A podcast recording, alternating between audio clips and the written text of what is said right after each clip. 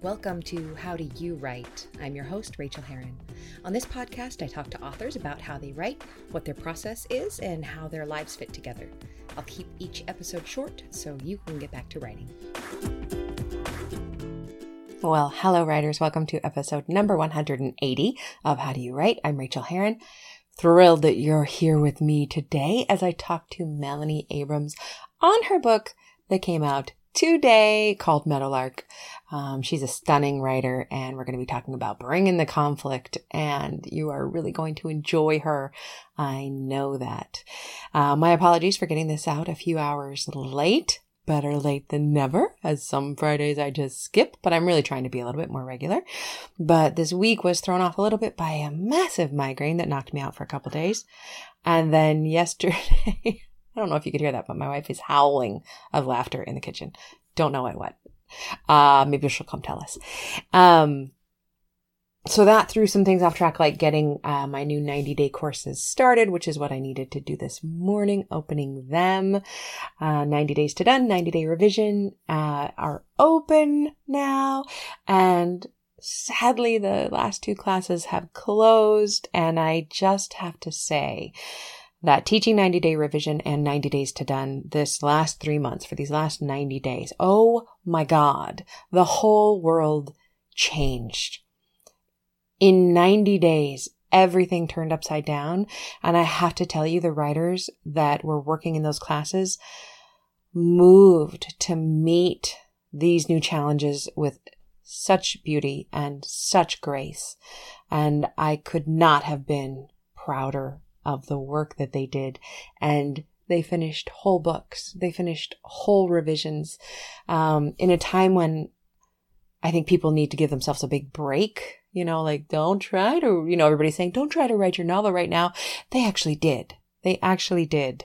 Um, and I'm so proud of them.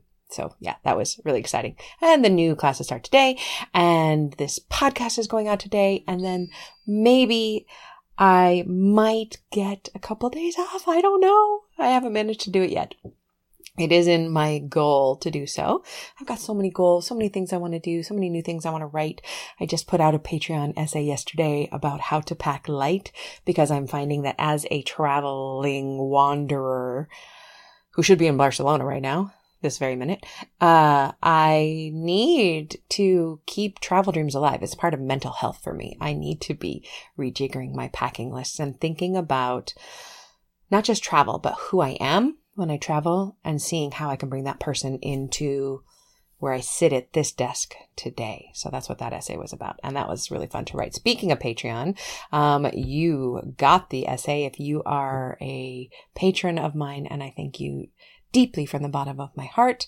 Um, thanks to new patron D. Depoy. I don't know if I'm saying that right, but D. Depoy. Thank you, thank you so much. Everyone else who wants to read those kind of essays, you could do it for $1 for one month, read all 39 essays, and then unsubscribe. You could do it. $1 for like 200,000 words uh, worth of work in there. So um, there's some good stuff in there. You can always find that over at patreon.com slash Rachael. And now let's just jump right into the interview with Melanie. And I hope that wherever you are, whatever you are doing, you are getting a little bit of work done. Come find me anywhere where I live online and tell me about it. I really love hearing from you all. Okay. Happy writing.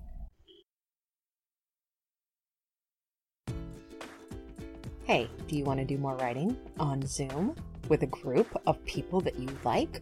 Well, you should join Rachael Says Write. We write together on Tuesday mornings from 5 to 7 a.m. Pacific Standard Time, 8 to 10 a.m. Eastern Standard Time. This one works for you Europeans. And on Thursdays from 4 to 6 p.m. Pacific Standard Time, 7 to 9 Eastern Standard Time. New Zealand and Australia, this one's for you. And for just $39 a month, you can write with us in Zoom. It's like 16 hours for a month. It's like $2 an hour to sit in a Zoom room with really cool people and spy on them while they're writing and let them spy on you while you're writing. They'll get to see your true writer's face. And there is nothing more intimate than that. Honestly, you guys, it's such a good time. Go to rachaelherron.com slash write or rachaelherron.com slash Rachael says write to find out more about joining. Well, I could not be more pleased to welcome to the show today Melanie Abrams. Hello, Melanie. How are you? Hello. Uh, enduring. You're enduring. You're sheltered in place. Um, yes. So I am very glad to talk to you. I've had a couple people say, "Are we still on?" And I'm like, "Hell, yes, we are on. This is the best time to do it. Let's talk about something else." So, um, little bio for you is Melanie Abrams is the author of the novels Playing and Meadowlark. She is an editor and photographer and currently teaches writing at the University of California, Berkeley. She lives in Oakland with her husband Vikram Chandra and their children. He's also a writer. Um, but you are the writer I'm talking to today, and I could not be more pleased to talk to you. We know each other through nano channels um, which are some of the best channels always to know people from. We met through Grant Faulkner, who's been on this show. And we recently did a Nano Litmo with you, which is our local reading series. And if anybody's listening, uh, please check out Nano Litmo on Facebook and come to our next event, which might be never. It, you may have you may have had the last event we're gonna do. Don't say it isn't so. no, it isn't so. It isn't so. Um, but it's very nice to have you in your uh to be talking to you in your writing digs because you have a you have a home to write in. Is that right? I do. Right now, I'm writing from an abandoned house. Now, I have a friend who actually has two houses, and they have sheltered in place at one, and so I've escaped to their other to do some writing. Truly ideal. And everybody Absolutely. right now is a tiny bit jealous. So that's that's always fun. Um, tell us about your writing process. That's what this show is really about, is about how you get the work done. And one way is to have a friend with an empty house, which totally get behind. But how do you get it done with all the other things that you're doing, you know, mothering and teaching yeah. and all of that?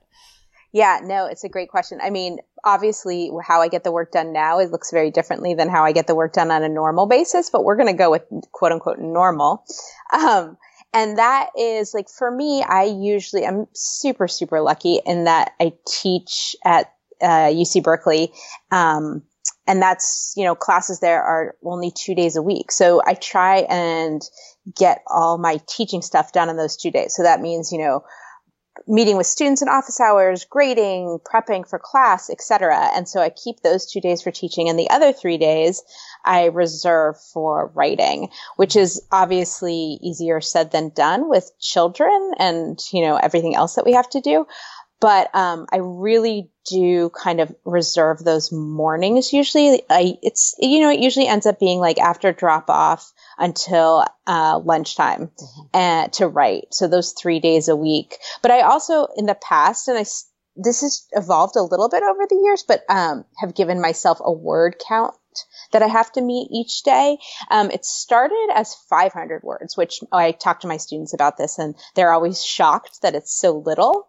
Uh, it's funny because actually my husband also does this, but his, he writes even less. He writes 400 words a day. So I always talk about how, you know, it's a marathon, not a sprint. And yeah. so the best thing to do is to set low, a low bar for yourself.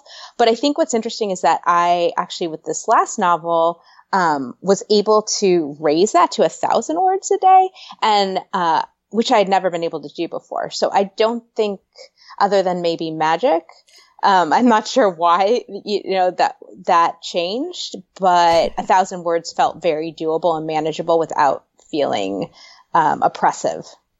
I don't know if you ever had this, but no matter what my word limit and what, what my word goal is, because I also work with word goals, but about the time I'm three or four hundred words away from it, it seems impossible. Right. Whether that's yeah. 1,000 or 3,000 or 500, like if, if it's 500 at 100, I start to think I can't do this. yeah. I'm never going to get there. I've definitely had that too. I think um, that t- having a certain amount of time in which you have to do it, like it ends up being that a lot of the words end up being in the last however long you have left. Yes. Yes, totally. So you mentioned that's your that's your ideal way to do it, but yeah. but I do kind of want to talk about now, I guess. Like how has yeah. that how has that changed and and are you able to focus on writing? Yeah, that's a good question. I mean, um, you know, it's interesting. I've started a new novel and it started before the pandemic. Mm-hmm. So how the writing is going to go on that novel after the pandemic. Um, well, I'm not sure, but what was so what was interesting about starting that novel is that I started writing it in a way in which I have never written before. I mean, I am one of those writers super dedicated to just, you know, putting your butt in the chair every, you know, whatever days you've determined between this hour and this hour and just doing the work. Like absolutely not an inspiration kind of writer. But this latest book has kind of taken me by surprise um, in w- because I feel I've had the urge to write at night, which I have never had in my life. If I had that happen yeah. to me, I, th- I, would think I was having a brain tumor. Like honestly, I am so with you. It has been so shocking. I'm so glad that you can, you have this experience yeah. as well, um, because it's just so bizarre. Um, so yeah, so writing at night and writing in spurts, which is like what every you know writer or every I don't know what what I'm looking for is that every mother is told, "Oh, find the time to write whenever you can. Just write in these little pockets of time when the baby is sleeping or your kids are at school." And I've always been like, "Yeah, what the hell ever." That's like you know, completely unuseful advice for me. But that's kind of a little bit what's happened with this last novel. So we'll see how it goes. I mean, you know, this is very beginning times. That's super exciting. Yeah. So, but as for like writing in the middle of this pandemic, I definitely am writing very little fiction now.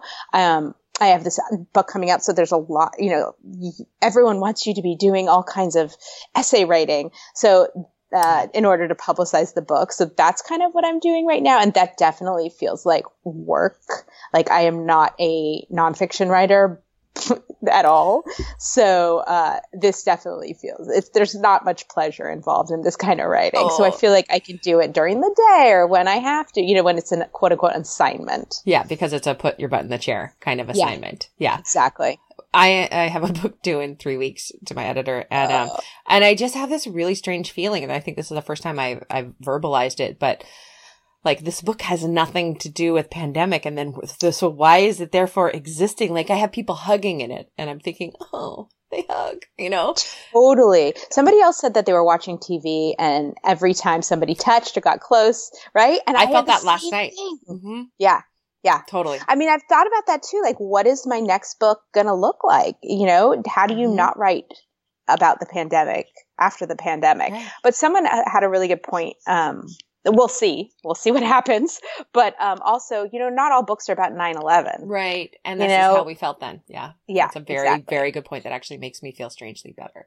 Right. In a terrible way. Yeah. I yeah, exactly. Right. Um, what is your biggest challenge when it comes to writing? Um, definitely time and childcare.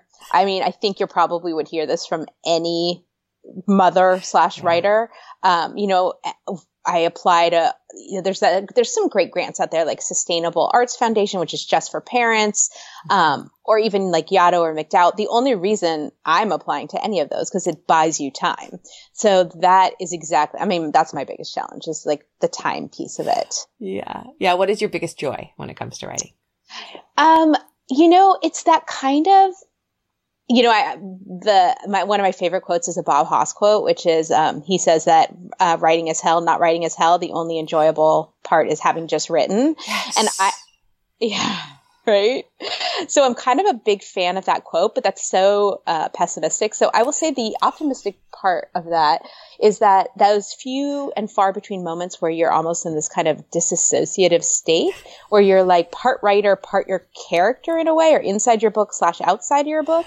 And of course, they only last for a limited period of time, but that's that's that's a pretty good one. I wrote a bunch of words this morning before seven because I had to, and I had that feeling. And then it makes me think of that other Zadie, um, uh, Zadie Smith quote where she says, the best time of writing is right after you send it to your editor, and that only lasts for four and a half hours. yeah, I agree. Every time someone sells a book, I'm like, enjoy it. This is the best time. After you've sold it, before you have to do any editing, that's it. or right after you send it for that four and a half right, hours. Yeah, right. Exactly. Um, can you share a craft tip of any sort with us? Yeah. So, I mean, my students, I think by now, if they like feel like they're being hit over the head with me saying this all the time, but it is kind of my go-to craft advice, which is that, um, make just don't neglect conflict. I usually use this 3D it's uh, analogy, which is actually a Janet Burroway analogy, but it's desire plus danger equals drama. Like make sure your character wants something, put things in the way of them getting that thing, and then you, if you can do that, then you've created drama, i.e., conflict, and just following that through your novel or short story. I love that phrasing. Can you tell us the three Ds again from her? Yeah, so it's three Ds are um, desire plus danger equals drama. drama. That's lovely. And uh, that is something that everyone needs to remember. We don't want to hurt our characters that we love so much. We don't want to give them conflict. right. And uh, so, yeah, perfect. Thank you. I think that your students are lucky that you hit them oh. over the head with that. Um, what thing in your life affects your writing in a surprising way? Um, I think I think music. Uh, this is particularly accurate for my the novel I'm working on now, but I have found myself as I've gotten older more and more not necessarily influenced by music, but uh, kind of existing in a space with music in the way I exist with books, hmm. um, and having the music kind of uh, influence the writing, which I which is kind of a new thing to me, but it's been pretty powerful. So, can you explain that a little bit more? Are you do you choose music for your books and then live in it or do they come to you around the book or how does that work? Such a good question. It's they've I, I think it's kind of fluid. Um, I definitely have found myself list like making a playlist and listening to that playlist over and over and over again because that playlist is informing the book in some way. And it's hard to like again using this magical word, but like it does seem a little bit like magic. Like I'm not sure exactly how one influences the other, but I'm definitely drawn to using music as a way into the book. Um, yeah. So feel free to ask clarifying questions. How, how do you how do you find the music? Yeah, some of it, um, you know, some of it is people recommend this or that. Uh, that's happened a couple of times. Some of it is all I. Oh, well, here's a really good one. So there's this. Um, do you know about Radio Paradise? No. Do you know that station? I do so not. Radio Paradise is a streaming service that is run by this like older couple outside, uh, in inside Paradise, California, where all the fires were. Yeah. Um, and it's 24 hour streaming, and they curate these playlists, which are I mean, basically made for me. And, but really, it's like a very, it's not that you have to be Gen X to appreciate and love it because they're, which I am. Right. So. But it definitely has a Gen X slant to it. So it's like, you know, there's some stuff that's familiar, some stuff that's less familiar. And that has been super, super, um, fantastic for exposing me to either new music or music that I knew that I forgot or, you know, just finding things that weren't necessarily in my, you know, head when before I started actively pursuing new music. Yeah. So yeah. I highly recommend. I have I've been experimenting with music a lot more. For some reason I had a couple years where I wasn't mu- writing to music at all and lately I have yeah. been more pulled back to it and I have found this way of um, curating Spotify lists. Yeah. I am a Spotify person, so I'll put on one of those like deep focus Jon Hopkins, Moby kind of electronica stations. And then as soon as the music bothers me, I go back and replay the the song that was right before it because I was obviously deep and it didn't bother me. And then if I love it, I move it over to a playlist for the book. But this is I love that. Only occurred to me in the last two weeks. Like we've all been doing a lot of um, distraction focus work this yeah. you know, recently. So, um, but I love. I'm going to try Radio Paradise. That sounds fantastic. Well, yeah, and the other two things I would say is that um, one is that if you like this kind of music book connection, I, if do you know about Large Hearted Boy, I, website? I know, yes, of course, yeah, yeah. So they, you know, I just did for the new book a playlist for them oh, based on the cool. characters. I haven't been to that website in, in, so long. I literally forgot that it existed. Um, that's yeah, awesome. I recommend that. Cool. Okay, and you're going to say a second thing too. Oh, and the only the second thing is is that it's interesting that you said you're writing to music because I find that I have I get inspired by this music, but very pretty quickly I have to turn it off. Like within, you know, I don't know, 20 minutes of writing. Like I have a hard time writing to music. For me, it has to, for the actual writing to music, it has to be without words. If there are ah, words that yeah. I can understand, I can't right now. I've got like a a like a Gregorian chant. Like I was writing to this in the 80s, right? When I was, you know, 15, I'd put on Gregorian chants and write to it. So maybe I'm going back to that, but that's awesome. But, yeah, it's all very strange. Um, what is the best book that you read recently and why did you love it? Uh, yeah, you know, um, I was thinking about this one, and I think I'm going to have to go with Three Women. Have you read that? No. Um, so it's this nonfiction book that kind of blew me away. It's about women's desire and sexuality, and it traces the stories of these three women. Um, and it, it's fascinating because it, I think it does an incredible job of really um, nailing women's desire and how they feel about sex and how they feel about uh, their own sexuality and all those kinds of things. But as important to me was the way in which this the author, it's Lisa Taddeo, I think her name is, mm-hmm. is able to um, write nonfiction in a way that feels as com- a as compelling as fiction and b as, as voice driven as fiction. And I think that voice driven piece of it was what, what I was just so amazingly impressed with. That sounds like everything that I want to read. Like oh god, it's so good. For me, that my fa- my favorite kind of thing is to read nonfiction, not always memoir, but something that is really really voice driven. Have you read Savage Appetites? No, but I'm putting it on my list. It is. Um, if you have any interest in true crime, or even if you're just mildly yes. titillated by it, you're gonna love this. It's nonfiction and it's got the strongest voice ever. And she she oh. takes apart four women who have been in the true crime area and takes them apart and also talks about her own fascination with true crime and and oh, women's fascination with true crime. So oh thank you for the excellent book swap because i'm okay. absolutely going to read that one next. Awesome. Speaking of wonderful books to read um, would you tell us please about your latest book meadowlark sure. So um, meadowlark is the the backstory to the novel is that it's um, a there's these two teenagers who grow up on a strict Eastern leaning spiritual compound um, and they run away when they're 15 and they lose touch. And as they grow up and the, the, the present of the novel takes place um, when they're grown-ups and simran who is the the girl who ran away is a photojournalist and arjun who is the boy who ran away, now has his own, is the head of his own kind of commune that believes in kind of allowing children to just be and discover their quote unquote special gifts. So it's very opposite to what they grew up with.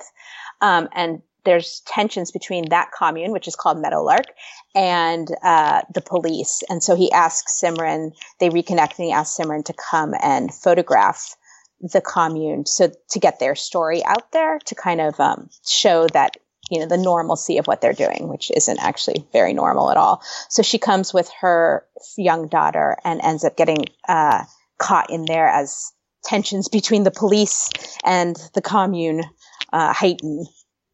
So a little bit of a page turning thriller, a little bit of the literary kind of character driven thing you're, you know, we are all looking for. Plus a uh, little frisson of cult, which we all, I mean, not right. we all, but many of us, I don't know why we're so drawn to this, but I definitely am. I'll read anything with that in it. I haven't read your book yet, but it's at the top of my TBR yeah. pile. Um, and I did read your book Playing, which is just gorgeous. And you're such a beautiful writer.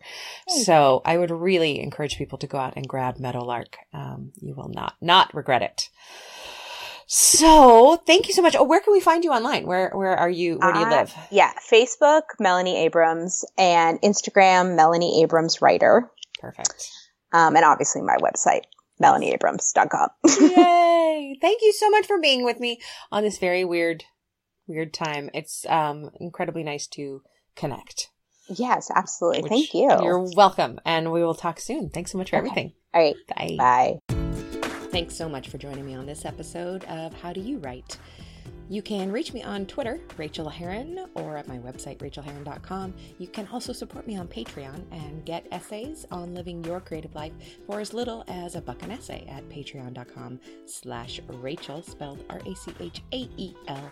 And do sign up for my free weekly newsletter of encouragement to writers at rachaelherron.com slash write. Now go to your desk and create your own process. Get to writing, my friends.